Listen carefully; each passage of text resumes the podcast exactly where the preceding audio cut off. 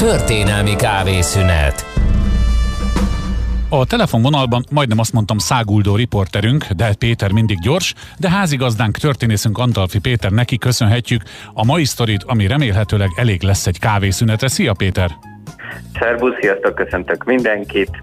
Igen, ma február 23 van, és ezért nekünk február 23. harmadik alkalmával bizony Mátyás királyt kell elővennünk. Rengeteg minden történt ezen a naptár szerinti napon, rengeteg hatalmas esemény. Például a mapuche indiánok tönkrevették a spanyol kolonizációs sereget 1554-ben, vagy éppen Gutenberg ma először biztosan nyomtatott az új típusú e, gépével, és az első olyan szöveg megszületik, amit modern nyomtagéppel készítenek, de nekünk éppen Mátyás születésnapja kell, mert beszélnünk kell a magyar történelemről is. Bizony, és meg annyi ö, sztorink lehetne arról, amit felsoroltál, meg az egész adást ki tudnánk vele tölteni, de akkor jöjjön Mátyás az igazságos, ha az volt.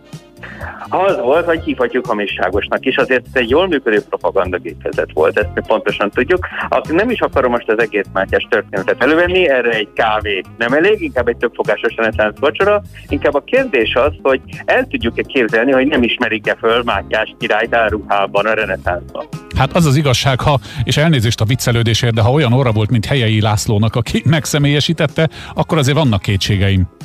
Igen, de azért van egy pár embernek nagy orra, ezt azért ez igaz, tudjuk. Ez igaz. Úgyhogy ezen felül is orrtól függetlenül is, azon, hogy nem nagyon ismerik fel az embereket arcról abban az időben, amikor nincsen olyan arckép, ami terjedne újságban, interneten, bárhol. Tehát elvileg létrejöhetne az áruhás dolog, de egyetlen egyszer tudjuk biztosan, hogy Mátyás valóban áruhát öltött, amikor, és ez a cseh fronton történt, elment kikémlelni az ellenséges sereget.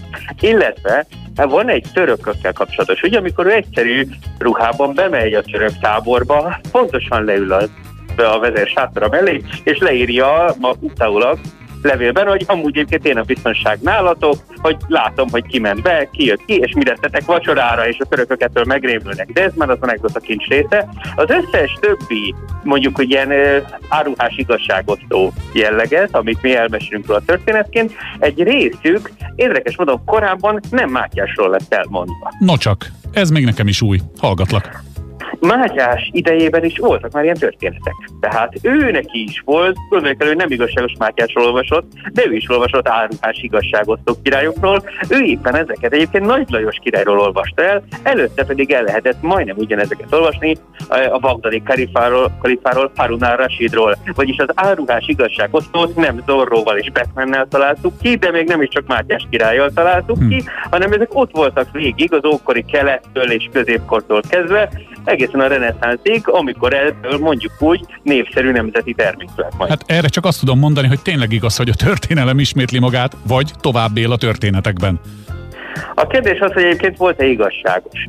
Azt tudjuk, hogy rendkívül adóprést vetett ki, azt tudjuk, tehát ezt kiszámolták egyszer, hogy egy olyan 600%-os adót képzeljünk el. Most, mint hogyha bármelyik politikus kitalálná az Európai Unióban, hogy akkor most 600%-os adót fizessünk, mert neki éppen építkezni valója van. Nem biztos, hogy annyira népszerű lenne. A másik, ami nagyon fontos, hogy szívbaj nélkül meg tudta ostromolni a saját földesurait is. Tehát Mátyás vett el harccal várat és birtokot a saját egykori, mondjuk, hogy magyarországi nemeseitől is, amikor Korvin János birodalmát építette, Korvin János pedig az egyik tényleg reneszánsz módon kiképzett, egy tehetséges fiatalról van szó, a hatalmas földbirtokkal és sereggel. Tehát Mátyás nagyon tudatosan építkezik, és szívbaj nélkül viselhatott Magyarországon belül is. Persze innen nézve a 21. századból más a megítélés, de azzal a szemmel, vagy azzal a hozzáállással tekintve, ami akkor volt, nevezhették esetleg azért igazságosnak, vagy vélhették, mert a mérleg másik serpenyőibe is rakott, és nem csak elvett?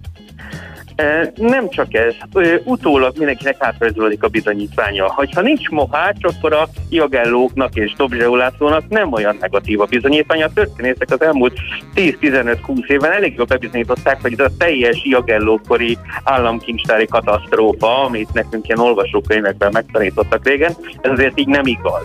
Mint ahogy Mohács idejében is a legnagyobb hadsereget tudta kiállítani a magyar állam, az, az nem egymásra kell mutogatni feltétlenül, az egy nagyon erős uh-huh. kiállása volt a Magyar Királyságnak, úgyhogy Mátyás bizonyítványa azért jó, mert az utána lévőké annyira rossz, mert utána egyébként jött Mohács, e, ez is benne van, tehát a halála után már elindul ez a fajta kultuszépítés. Az érdekesség, hogy Mátyásnak tényleg köszönhetünk bizony valamit. Például a második feleségét, az olasz feleségét, aki hozott ide olyan olasz reneszánsz kultúrát, ami akkor Itálián kívül nem nagyon volt máshol. Tehát azt lehet mondani, hogy Mátyás, amit fölismert nagyon jól, hogy kanyarból előzi Európát, hogy a reneszánsz meghonosítja valahol az.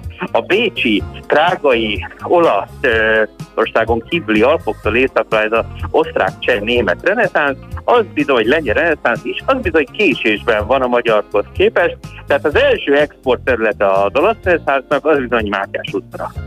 Na hát ez nagyon érdekes. Tudom, hogy tudnád még tovább folytatni, én tudom, hogy tudnád tovább folytatni, viszont a kávé kihűl, a kedves hallgatók nagyon szeretik a zenénket, úgyhogy nagy tisztelettel most megköszönöm neked ezt az érdekes történetet. Nem tudom, mi lesz a jövő héten, az már, ha jól látom, akkor igen, az már március lesz. Talán valami tavaszi, de számítunk rád mindenképpen egy hét múlva. Nagyon szépen köszönöm. Sziasztok!